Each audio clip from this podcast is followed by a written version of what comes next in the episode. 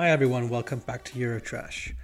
I'm Dominik Leusder, still alone without Anton Jäger, who's currently traveling in New England. But we decided to put out this bonus episode nonetheless. We're going to talk about yesterday's spectacular and very close victory of Lula in the Brazilian election. And we have two guests that I think are um, in a wonderful position to talk about it. David Adler, who's a founding member of, of Eurotrash and a close personal friend, who is the director of the Progressive International and who was in the room when it happened and who has been reporting from Brazil for quite a few weeks now, and Alex Hochuli, who is also a friend of the show, a show of sorts, who founded and runs the another very good podcast on the left, the Aufhebunga Bunga podcast, of which David and I are veterans of sort. I strongly encourage you go check them out. We will be talking about how the events of the last weeks and days unfolded, about the mania of the the weekend and the false flag operations and the uh, you know the the violence um, involving Bolsonarista politicians and blatant attempts at voter suppression in the northeast, and how this is all heavy-handed political thriller in a way, but also the reality of Brazilian politics um, for many many decades. We will also focus on how Lula's third term will be different than his first two terms, how this particular class compromise will unfold this time, and how much room for maneuver he has given congressional um, constraints and um, you know not having key uh, you know, key governorships throughout the country. And we will talk about foreign policy as well and how his attempts to push through social democratic policies at home will bring him into conflict with um, some of his um, now partners, maybe future uh, enemies abroad, particularly the United States, and particularly with regard to his ambition to lead a new non-aligned movement in close cooperation with other middle-income countries in the global south, in particular China and India. We hope you'll enjoy this, and this will be put out for free uh, for everyone for our patrons, uh, we we're very grateful for your support financially. It, help, helps us make a better uh, podcast um, and will help us eventually to improve the quality of our productions. And we hope you can continue contributing and that you will enjoy the upcoming episodes with Helen Thompson that Anton and I recorded back in May. We talk about her book, Disorder, and we talk about the commodity crisis and the energy crisis in Europe and abroad. The week after, Adam Tooze will be back on the podcast to discuss the euro crisis and the last uh, 10 or 12 years of Eurozone policy making. This will be the second of a three part series on the Eurozone and the crisis of European integration. We hope you can listen in and we hope you enjoy this bonus episode on Brazil. Welcome, both Alex Hochuli and David Adler. I just want to start off with asking for your witness testimony of the last uh, few days, which were quite frantic, and I imagine were even more frantic from your vantage point, uh, both of you being in Brazil. How did things go down over the weekend and in the weeks between the first round and the second round? You know, in my job or my capacity as uh, as general coordinator of this Progressive International, I have the opportunity to you know look at study and learn from uh, right wing neo-fascist movements around the world but i have to say that the brazilian far right has impressed me deeply with its creativity its commitment to the bit so to speak uh, its um, imagination uh, to, uh, to really imagine sort of false flag operations and plan and execute plot attempts and coups. It's a really, uh, you know, kind of fertile ground for a lot of that, uh, you know, true conspiracy uh, organizing on the Brazilian far right. It's sort of a, a heavy-handed um, political thriller novel, right? Like something that a bit too strange um, to be real. Some of that's these... just Brazilian history yeah. as a whole. can you can you give an example of uh, these false flag attempts that you talked about? Yeah, so I think you know there's three there's three stories that come to mind from really the past like you know week and a half uh, alone leading up to yesterday's election day. And I'm sure Alex will come in and add like 15 more because it, on the one hand, it feels like a political thriller. On the other hand, it's so constant and and so diverse uh, that it becomes kind of absurd, farcical at some point. So the first one is actually really concerning and not funny um, because uh, it involves a person who's now assuming possibly the second most powerful position in the country. I don't know what you think, Alex, about the Sao Paulo governorship, but it's famously one of the most important positions in the country. Um, that candidate uh, a week and a half ago, you know, walked w- with his campaign through a favela, through a, a slum informal settlement uh, in the state of Sao Paulo, trying to kind of show off, you know, he's kind of a tough guy. He's not afraid about crime. As a guy who was campaigning on stripping police of their body cams because, you know, the police are too surveilled. I suppose, uh, in, in Brazil, a real classic kind of carioca, Rio de Janeiro, I, I pro police stance from this uh, Bolsonaro ally. Uh, and of course, he's walking the favela. He's not welcome there. Uh, and some people from the favela are like, dude, get out of here. Get like get your journos out of here. Get your press team out of here. Get your bodyguards out of here. Get out. Uh, and they sort of shoo this guy away. And he comes back again and says, no, you really have to leave. Uh, and his security detail shoots this unarmed man dead. They try to then spin that as having been some assassination attempt uh, to make him look like a hero, to make him look like he was being persecuted that that you know people were after him and that you know trying to sort, sort of spin uh, the way that the Bolsonaro campaign spun uh, in the final days of the 2018 campaign when uh, he was stabbed and that act of martyrdom uh, was really important in lifting him uh, towards the presidency and actually keeping him away from the podium where he was likely to make a series of gaffes. So the, the false um, flag here was that he was attempting to simulate an assassination attempt and in the course of doing so he killed an innocent bystander. And they forced the journalists who were there to delete all the footage of what they'd seen. And luckily, one of the journalists was there to record the audio of that conversation, which was then leaked. And that wasn't even enough to take this candidate down. He won last night with like a whopping 54 plus percent of votes in the state of Sao Paulo, and he's the incoming governor. That's story one. I'll go quickly through the other two stories. Story two uh, is literally one. This is uh, two days ago, right, Alex? I mean, two days ago. Just this is to say, the day before the elections, one block away from Lula's final, you know, fun mobilization on the Avenida Paulista, the main drag of Sao Paulo. Uh, Bolsonarista member of parliament uh, is sort of getting into a sort of verbal uh, joust with a, a young uh, Lula voter.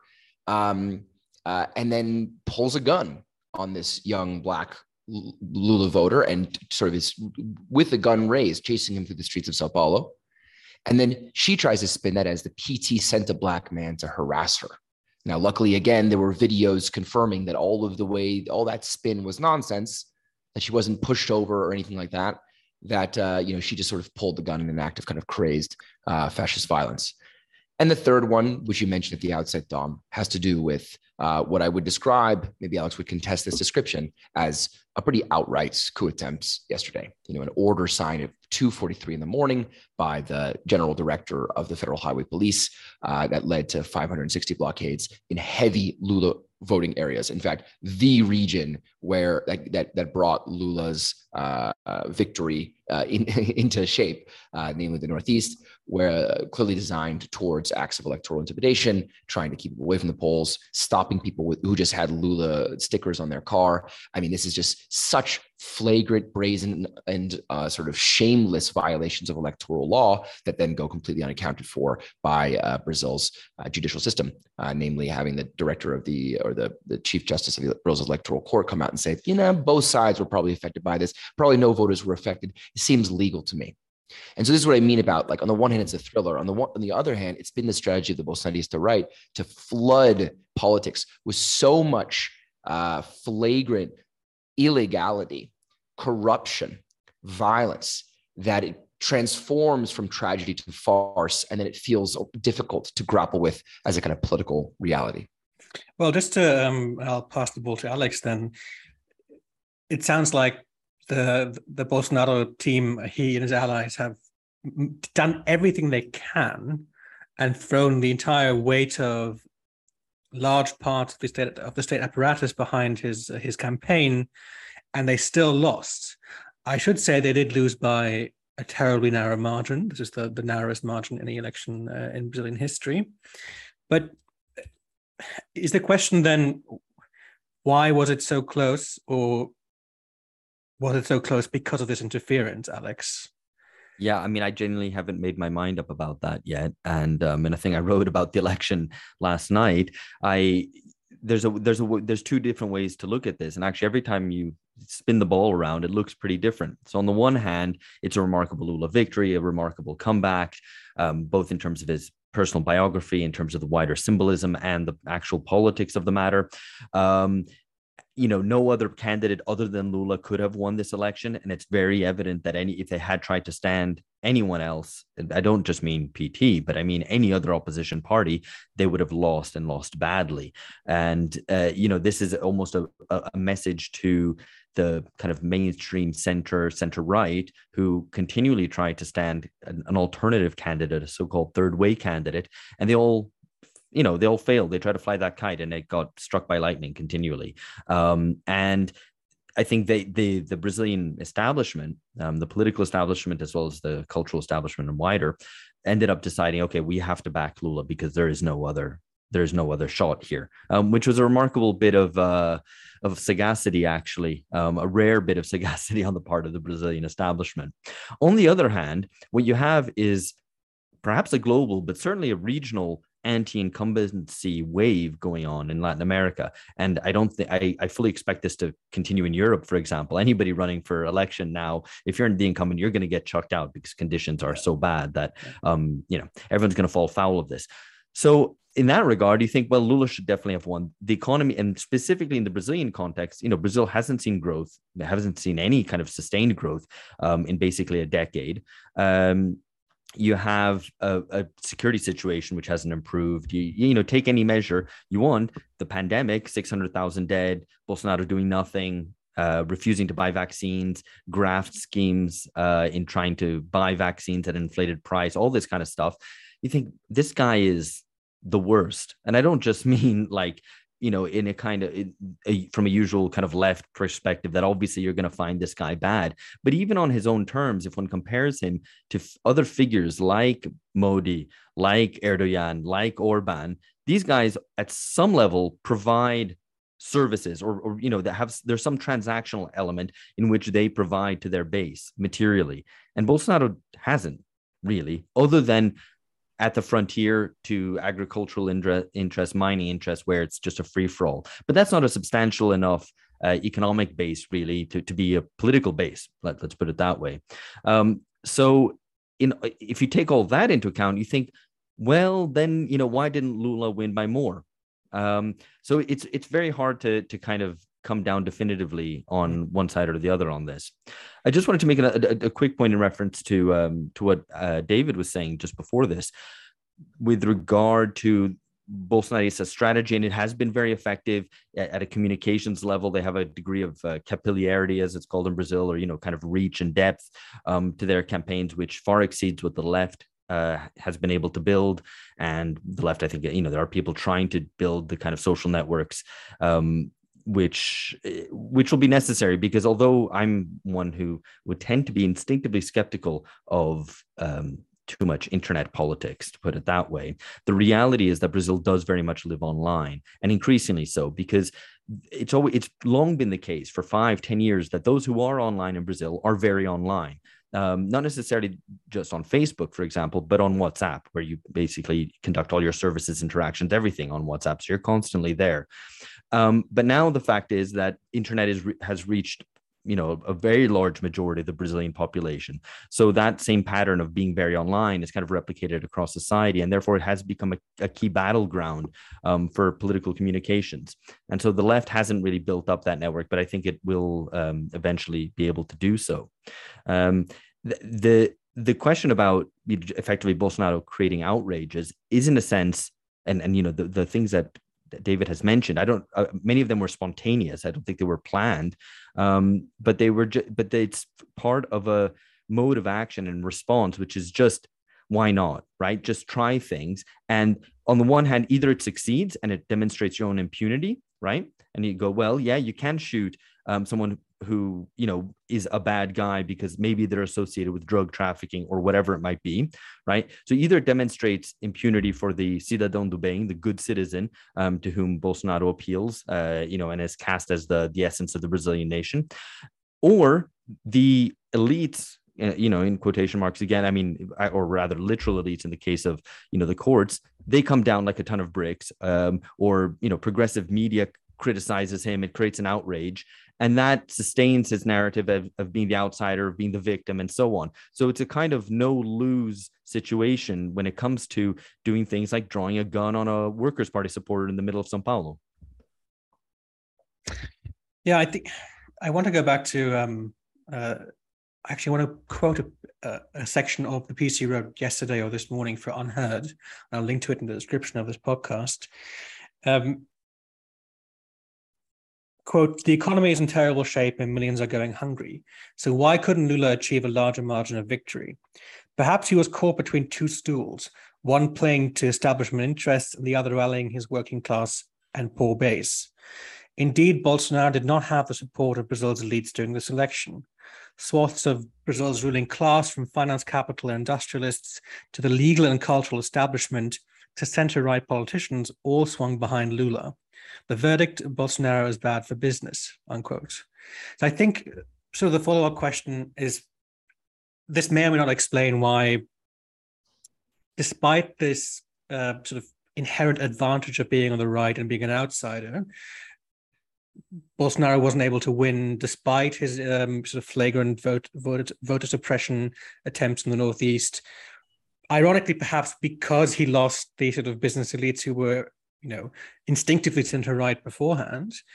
But does that also mean that we may have reelected Lula, but his third term will be quite dissimilar to his first two terms? So maybe David, maybe you want to start on that. Is how how do you think um, Lula's third term will shake out, and will it be will it be less radical, uh, less social democratic than his first two terms, and will he have the kind of room to maneuver that I think many of his voters are also expecting from him?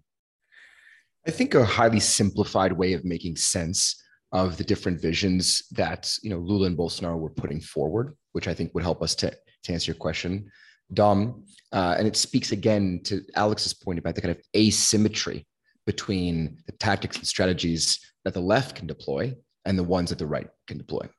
You know, Lula's a candidate of class compromise and Bolsonaro is a candidate of class warfare, open class warfare.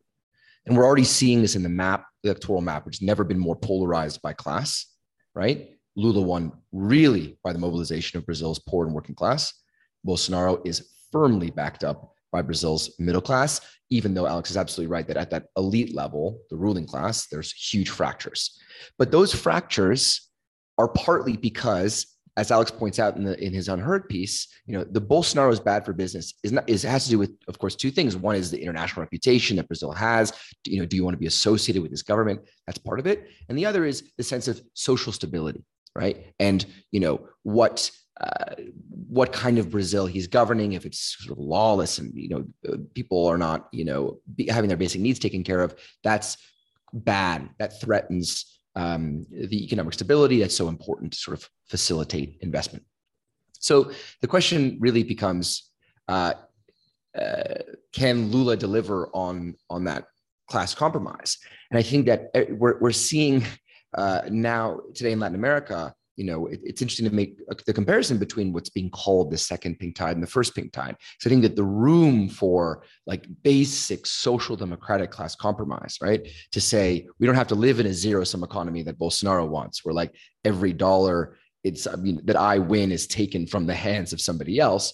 We can have the basic social democratic premise that we can grow and redistribute, which is, of course, the kind of core political economy of the Workers' Party since Lula's first mandate. But the space for that pitch is narrowing so quickly. And I think it's so critical to note, as you did in the question, Dom, that the, the, the like the, the conditions under which Lula is now coming to power, similar to the conditions under which Boric came to power and Petro came to power uh, across Latin America, are very different than they were uh, you know 25 years ago they're different because the institutional foundations of democracy are different the judiciary has been captured in lots of places. They've, you know, really worn down the institutions of democracy to make them much, much weaker than they may have been uh, when there was a much firmer commitment, when we're closer to the age of democratization.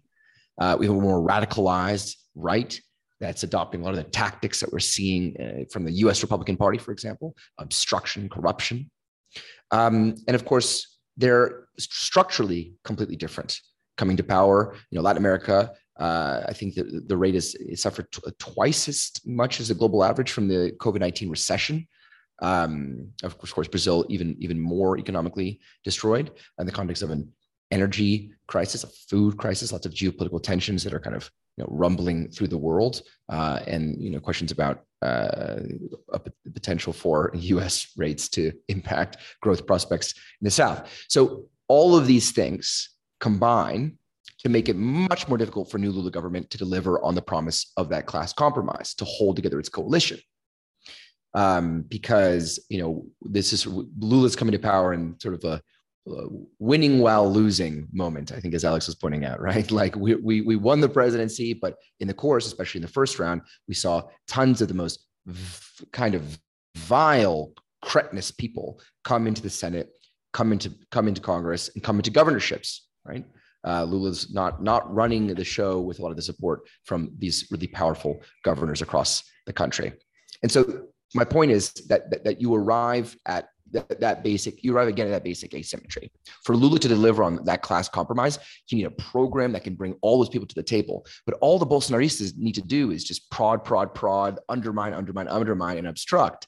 And you can inflame again that sense of class warfare that's really what the whole corruption scandals were about i'm sure alex can get into more about you know where we are with the word corruption in contemporary brazil but all i'm trying to point out is that you know it's going to be really, really difficult for Lula to, to deliver on this thing when he doesn't have that broad front support uh, that could kind of bring everyone to the table in good faith to deliver on how are we going to, you know, get that growth and deliver on a pro-poor agenda that is at the core of the Workers' Party's vision of a kind of democratic and uh, and you know egalitarian Brazil.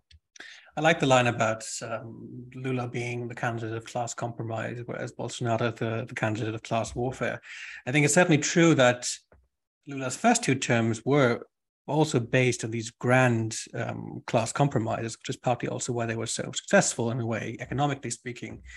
But as you say, it was underwritten by a totally different economic environment. The external environment was very favorable towards Brazil, especially in the last 10, 15 years, because it was one of the, the, the, the prime commodity exporters that was benefiting off the boom in East Asia, in particular China, which is now sputtering and implementing zero COVID policies and adjusting its growth rate to something more um, realistic. And of course, you also mentioned the the global monetary tightening, which is hurting Brazil as it is every other um, uh, emerging market. Alex, do you think that um, delivering on this um, class compromise is going to be harder, also with regard to, as you pointed out earlier, the fact that Lula doesn't have these key governorships uh, on his side. He, I, am pretty sure that Bolsonaro also has think that it's the largest force in both houses of parliament. How is Lula going to manage these these upcoming eighteen months or so? Yeah, I think. the, I mean, just for starters, there will be constantly the threat of impeachment hanging over over him, right?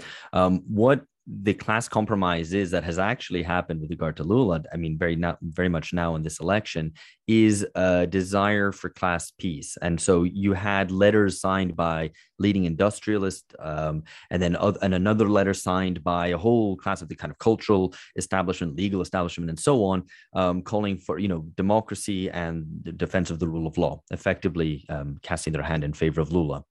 Now, what did that mean? Uh, that was, I think, um, a call for class peace, a kind of truce. Um, and I, you know, I was trying to remind myself how I felt in 2018 and how I kind of had analyzed the situation then. And things that I wrote were full of such venom for all liberal, centrist, center right, all the people who speak in the name of democracy, and all flocked to Bolsonaro. Right? Um, he was he was the establishment's candidate. He you know really across the board, and um, how much venom I felt for these people who um, supposedly, you know, are often part of the so-called reflexive middle class. I think that's the term used in, in Italy, but you know, um, who uh, in large part, um, bar kind of the more left progressive wing, uh, backed Bolsonaro. And you know, this right now is a is a major turnaround, and I think we should be very deeply skeptical of what it actually means, right? Um, it's not like they have suddenly seen the light or something. Um, but so it's, it's it's a temporary class piece. Now, it's also worth reflecting on this on, from the PT's point of view. This is a party that, as you said, you know, since it since the 2002 election, which uh, saw much more moderate Lula contest uh, contest an election after having lost the previous couple uh, was one in which uh, you know he promised a win-win, and he very much delivered a win-win sort of politics. And when that con- when the conditions for the win-win stopped, um, you know, Brazil didn't actually wasn't very badly hit at all by the 2008 crisis, in part because it was, um, you know, it hitched its tractor to China's growth, um, something that isn't there now. Actually, um, China's slowdown means, uh, you know, not so good things for Brazil commodity exports, um, which is really Brazil's only successful economic sector, and um, so when that win-win, when the conditions for the win-win stopped, PT did not have uh, the wherewithal to respond to that. And so they, they you know, under Dilma, they responded um, initially by a kind of um, a more uh, interventionist economic program and then wildly swung towards austerity shortly after uh, winning election in 2014, um, which was seen as a, an element of uh, not quite electoral fraud, but in, in, a certain sense that she had tricked her voters. And it, the question is now, has the party learned from that experience and learned or have certain ideas about how to govern in a situation which cannot provide for win-win. Um, my bet is that they will not opt for confrontation, um, and they won't opt for confrontation because the simple um, congressional arithmetic and wider balance of forces is really not in their favor. And we can lament that from the left and say they should have done X, Y, and Z. Uh, early, you know, at, at an earlier stage, but when it comes to this actual election, uh, the compiling of the broad front that Lula has done, uh, I think was was possibly the only option.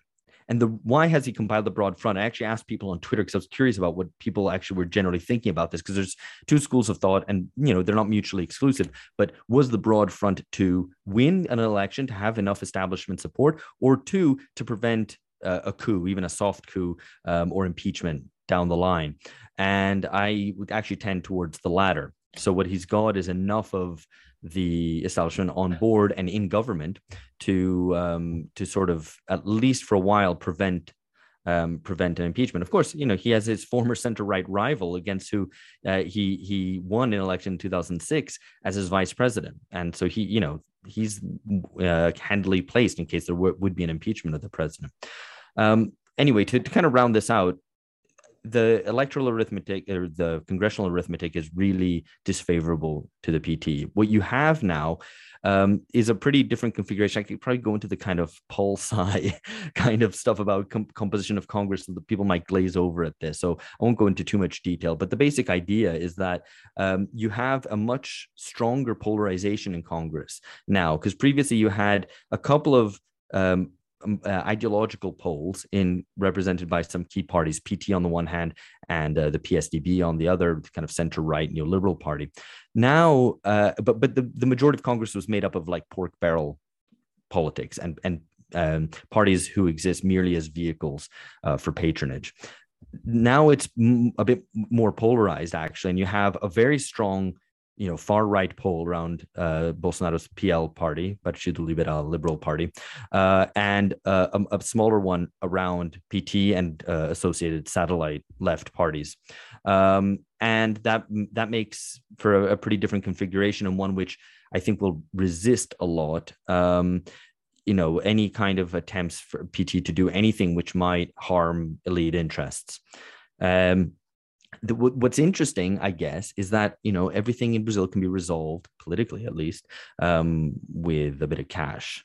So you know the the there is the possibility that the far right bloc which which has a lot of its history, at least over the past 20 years, as very much a pork barrel spending kind of party, um, that it actually, you know, does it act as a kind of authoritarian hard right, or does it act as like, hey, we're just, uh, you know, you can buy us off, basically? And the fact that Bolsonaro's uh, ally the uh, concurrent, actually, uh, Speaker of the House, was quick to congratulate Lula on victory. Breaking ranks with Bolsonaro indicates perhaps it might be the latter, that, you know, there'll be a deal to be found. And I think Lula's job will be to find those deals to make sure that he doesn't get impeached and that he can get at least a minimum part of his program through and i and i suspect that will be nothing structural whatsoever um, no serious reform either it will be uh, increased social spending, um, which you know to deal with hunger for example it will i suspect might be his first move um, which has two effects one it fortifies uh, or you know I guess grants those people who voted for him something in return, right? Especially the the, the bottom fifty percent uh, who are still, you know, very much his base. Uh, so thus also fortif- you know fortify him against any impeachment or you know um, turn away from his presidency, uh, as well as guaranteeing his legacy. I think you know he very is very proud of the per, uh, to be the person who uh, solved hunger in Brazil, and I think with hunger having returned, 30 million going hungry, trying to resolve that initially will be will be kind of an, an early order of business. So, um, right, given the unfavorable congressional arithmetic and given the the the probable priority of avoiding some sort of contestation or coup d'état around the, down the line, um, the PT is not going to push for radical change and will probably ha- require some some sort of pay, you know paying off uh, of, of of the the more right wing elements in parliament to get um, some sort of social democratic um, policy through, as you say, social spending, particularly focused on hunger, etc. So there's a focus on stability that is probably more pronounced than in his first two terms. The other um, thing that I want to insert here is um, what is what is what is Lula's policy on uh, deforestation and and uh, the the the um, the Amazon? Because a lot of the Western response was, um, I'll pass this to you, David, was a cry of relief that Bolsonaro is now out of office, but also in regard to the really accelerating destruction of the southern part of the Amazon uh, basin um, to make way for cattle ranchers, which then you know made sure that there's cheap meat uh, domestically, which is you know part of the um, that that political uh, compromise in a way, and also to to feed the exports to China and Hong Kong in particular. What is Lula's official official position on on this issue, David? Yeah, I think that the, the, to, to make sense of the position on the Amazon, it's helpful to make sense of a different sphere of policymaking that I think is going to have a different texture, shape, and, and speed to the one that Alex just described, namely foreign policy, international policy. Now, the two main planks of Lula's international policy, which he has reiterated over and over again, although he's done it, you know, m- with most of the, the liberals who think he's whatever Luke Skywalker closing their ears, is that he wants one to advance Latin American integration. That is to say, moving away from just Brazil, you know, importing fertilizer and exporting soy to China, to rebuilding institutions like UNASUR, the Union of South American Nations, or CELAC, the Union of uh, Caribbean and Latin American Nations, and advancing with integration of their health systems so that they can avoid having to beg the global north for vaccines in the case of a future pandemic, so that they can trade more with each other and become a more resilient bloc, you know, so they can have the kind of sovereignty as a bloc that's very important for Lula. And the rest of these progressive governments have basically been waiting around for Lula's arrival to power for them to execute on their own ambitions vis-a-vis Latin American integration, because Brazil is a country with 220 million people, with huge economic powerhouse, is the one that can actually lead this process uh, and carve out its space on the global stage to, to make it happen in a credible way. The Mexicans could do that, but that's uh, for a different podcast. Uh, and as Porfirio Diaz said, poor Mexico, so close to the United States and so far from God. And that I think is truly a, a special um, observation about its enduring uh, foreign policies. So you've got, on the one hand, this push for Latin American integration, the reconstruction of institutions that Bolsonaro was very quick to leave, destroy, undermine, and ignore, right? And the other major plank of Lula's international policy is the bloc known as BRICS Brazil, Russia, India, China, and South Africa. Now, this is not what many people, even listening to this podcast, are going to want to hear. But it was one of the first things that Lula said to us when he won last night. We will not accept a new Cold War between the United States and China. We will have relations with everyone. So Brazil's foreign policy is going to be defined by the sense of sovereign interests, uh, of making decisions on behalf of gl- the global South. They're very comfortable speaking in this language of South South cooperation, of making a pitch for Brazil being an engine of investment on the African continent. These were things that were huge priorities for Lula in the early days. Even when he was a moderate president, he was moving along these lines internationally. And they're going to be priorities of his incoming government with many of the same people who were working around the foreign ministry then are coming back to work as special advisors around this agenda now. So we come back to the question of the Amazon. Sure, Lula, you know, oversaw a huge uh, drop in deforestation of the Amazon. Uh, his he's moved he's moved a long way in his view of the importance of ecological transition, uh, of valuing you know a green industrial policy uh, compared to where he was 20 years ago. But the key thing the PT will tell you over and over again is we this is our Amazon. Uh, the Amazon belongs to Brazil. None of this, the Amazon belongs to the planet. Sure, sure, sure. Great. Yeah. The planet's lungs. We get it. It's important, but we're going to decide as a sovereign nation how we handle this question. And we're not going to walk into COP27 in Egypt and get lectured by any one of these governments nor are we going to do as um, some other leaders in the region have suggested invite you know nato or invite the us government the us military to come in and support deforestation putting out fires in amazon none of that this belongs to brazil you know it's a resource uh, for the world just like any other resource that's deposited in some other corner of the planet um, but we're going to make sure that we're bargaining on behalf of the interests of the Brazilian people uh, and of you know países hermanos of br- brother fraternal nations here in, in, Latin America and through the the south of the world. So yeah, I think that's what I wanted to tease out as well. Um, the whatever commitment there might be to preserving um, the Amazon basin as a habitat, um, or whatever Lula's newfound ecological um, interests, it's inconsistent with both his uh, ambition to have some sort of leadership position within the you know the BRICS country or the, the group of sort of southern middle income countries, um, with you know China and India being the, the notable partners, um, and of course also the main importers of soybean and, and, and cattle that is linked to deforestation and to his um, to also his domestic politics. As he, there was his line, I think it was yesterday or the day before, when he said, "Everyone deserves um, a picanha steak and a beer and uh, gravy and all that." Obviously, so there's cheap meat also domestically is is very tightly enmeshed on on in his sort of um, in the way he appeals to his base, I suppose.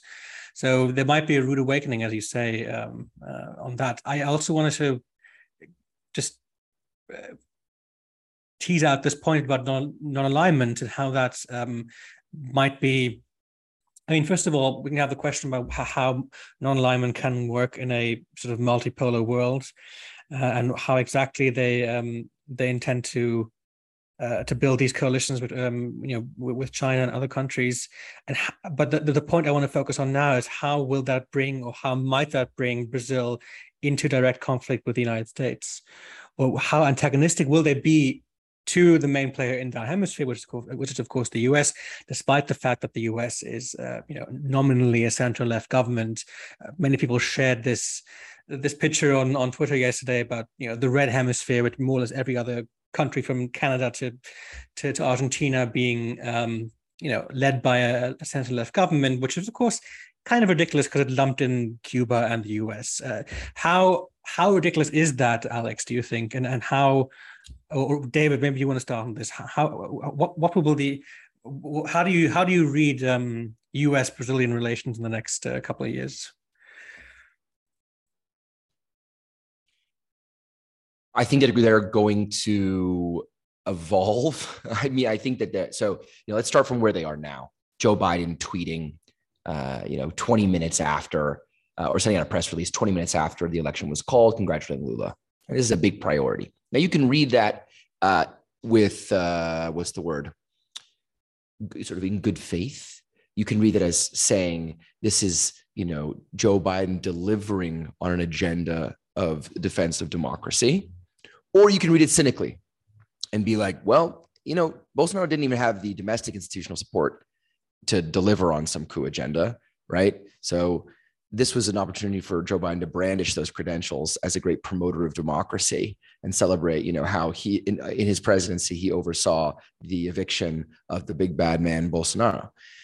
In any case, I don't think that that image, which is now being touted all over the internet of you know Joe Biden being um, sort of on on Lula's side, uh, that's gonna that's gonna fade immediately. You know, the United States does not take well to this confrontation, and we see it elsewhere in the region where you have governments coming back into power. You know, I was just in Honduras, which is, I think, an, an illustrative case for us, because there there was a coup in 2007. Uh, sorry, in 2009, right, which was led by the Honduran military, trained by U.S. Southcom. Once the military coup happens, Hillary Clinton, then Secretary of State, goes, I mean, what are we going to do? Okay, yeah, you're the government now accepts a military government. And it takes another 11 years until last year, we're approaching the one year anniversary for democracy to come back to Honduras for the same people who were evicted literally in their pajamas and flown out in helicopters during a military coup to come back to the presidential palace. And what did the US do? They sent Kamala Harris, they sent Samantha Power, they say, Congratulations, welcome back to power. But the second Honduras dared to nationalize its electricity grid, the US trade representative had an absolute shit fit. And they sent all the power that they had down to, down to Tegucigalpa to basically threaten the Hondurans to say, this is not on. You will not do this. And so it's going to be very interesting to see what happens in terms of uh, Lula's attempts to transform these international relations. I mean, I think that you know we should take seriously this commitment to non-alignment. We should take seriously the idea that Lula and similarly minded uh, international diplomats here in Latin America want to make the region of Latin America into a kind of fourth pole, proper pole in that order. If we're taking, you know, U.S., Russia, China, and there's of course we can there's others, but my point is that you know that's the idea of this integration process. Lula speaks about um, Lula speaks about Latin America, like really looking to the European Union. They, they they're like, we want to do what they did there. We want the monetary union. We want we want all these institutions. I mean, it's it's to, sort of kind of uh, naive in this way, but it's it's it's genuine this commitment. Um, and so, uh, I don't. Th- I think that w- when the moves are being made in that direction, um, and we can already see this from like the Time magazine interview that Lula did, where he was asked about the war in Ukraine and gave a line that people just absolutely lost their minds. And so, once these lines start being decided from Itamaraty, from the foreign ministry, but also from the president's office, I think the relationship will sour very, very quickly. That dynamic, to close it out, has a very interesting relationship to what Alex was describing in terms of domestic policy making space. If there's not huge political opportunities for Lula to like initiate structural reforms that actually threaten US interests and foreign capital, you know, maybe we're going to be left only with these kind of rhetorical jousts at the UN General Assembly and the annals of the OAS, right? But I think that uh, insofar as the the the gun is so loaded now for the US looking to global south leaders to like align now with us as the great soldiers of democracy. Once that sovereigntist energy begins to express itself on the world stage i don't expect the relations between the us and brazil to remain uh, kind of hand in hand flag wavy friendship. I should also add that there's probably less of an incentive domestically for Biden to step away from this um, this policy stance because there's I think a development within sort of liberal progressive circles in the US that American engagement with the world, as it's euphemistically called, is somehow now perfectly acceptable. So there's really there's very little criticism of Biden's foreign policy, it seems to me, on in, in the sort of um, established liberal circles, even on the on the, on the on the progressive end of that circle. Alex, what do you um, what do you think about um, the the the possible antagonism between Brazil and, and the US in that hemisphere? Well, I mean, I think there'll certainly be a little bit of a turn to China, at least relative to the Bolsonaro administration. I think it's notable that mm, lots of sections of Brazilian capital were pretty unhappy with Bolsonaro's jousting with China and its sort of zombie anti communism directed at China, going, hang on, this is our biggest trade partner. Can you stop that now, please? Um, and Lula, of course, will be much more um, businessman-like, I guess, um, with regard to Chinese relations. Um, and you know, I think there's also an impulse towards a turn, almost in a, in the way that people often speak about American presidents, especially in the second half of their second term, where there's a kind of turn towards external affairs. Of course, they have a, an empire to manage, which Brazil doesn't. Um, but nevertheless, I think there's a we can draw a certain an, an analogy there. Um, the fact is, is that you know the PT's party president. Uh, Gleisi Hoffmann said this will not be a PT government, right? So that's pretty pretty explicit all Brazilian governments, by the way, since redemocratization, have not been a party government because uh, the way that it's structured means that you have to cobble together all sorts of different support, even within the government, let alone in Congress. Um, but this one will especially not be a PT government. Given that, and given what I already said about Lula basically having to prioritize even more around certain maybe perhaps easier to pass measures. Um, I think most of his energy will be directed abroad. Um, and partly, I think the international context provides more space than the last time he was president. Last time Brazil was trying to, for example, uh, negotiate uh, an Iran nuclear deal, right, with Iran and, and kind of placing itself that um, kind of between Iran and the US it, uh, it, very much fell foul of uh, the, the U.S. Uh, foreign policy establishment. Um, now, I'm not sure how much that'll be the case. Um, I'm actually interested what you guys think about this. Um, but I think there's a little bit more space between these blocks now, particularly because of the waning of American power relative to to where we were, you know, a decade or two ago. Um, but you know, I, I think one thing to highlight is that part of the Lulista way of operating, of assuaging the consequences of the crisis, but uh, accelerating the fundamentals of the crisis, which is uh, very much a, you know, a, I think is the right way to describe his domestic actuation, domestic action, um, kind of applies even internationally. So one of the the biggest missteps I think the like Lula's foreign policy committed, or Lulista foreign policy committed, uh, was the intervention in Haiti as part of MINUSTAH, the um, UN inter- humanitarian intervention in Haiti, which hugely strengthened the military's prestige, sense of itself, etc., um, in Brazil and uh, as a consequence that all came there was like blowback i guess is the right way to call it uh, in brazil as the military then assumed a greater role took what it learned in Haiti um, and applied it domestically in the so-called pacification, uh, which is very much uh, not the case in Rio's favelas, for example. Um, and you know, the U.S. is intervening again in Haiti. Who knows? Maybe there's an opportunity there for. I mean, and then here I have to emphasize that I'm very much speculating, but this might be an opportunity for um, Lula to brandish his international statesman humanitarian credentials once again, um, and perhaps that there's a little bit of give and take there with the U.S. saying, "Hey, we'll help out here, provide you with some kind of ideological cover on Haiti, for example, um, if you give us something else. I don't know, but that but that's that's kind of speculative, I guess, on on uh, international affairs.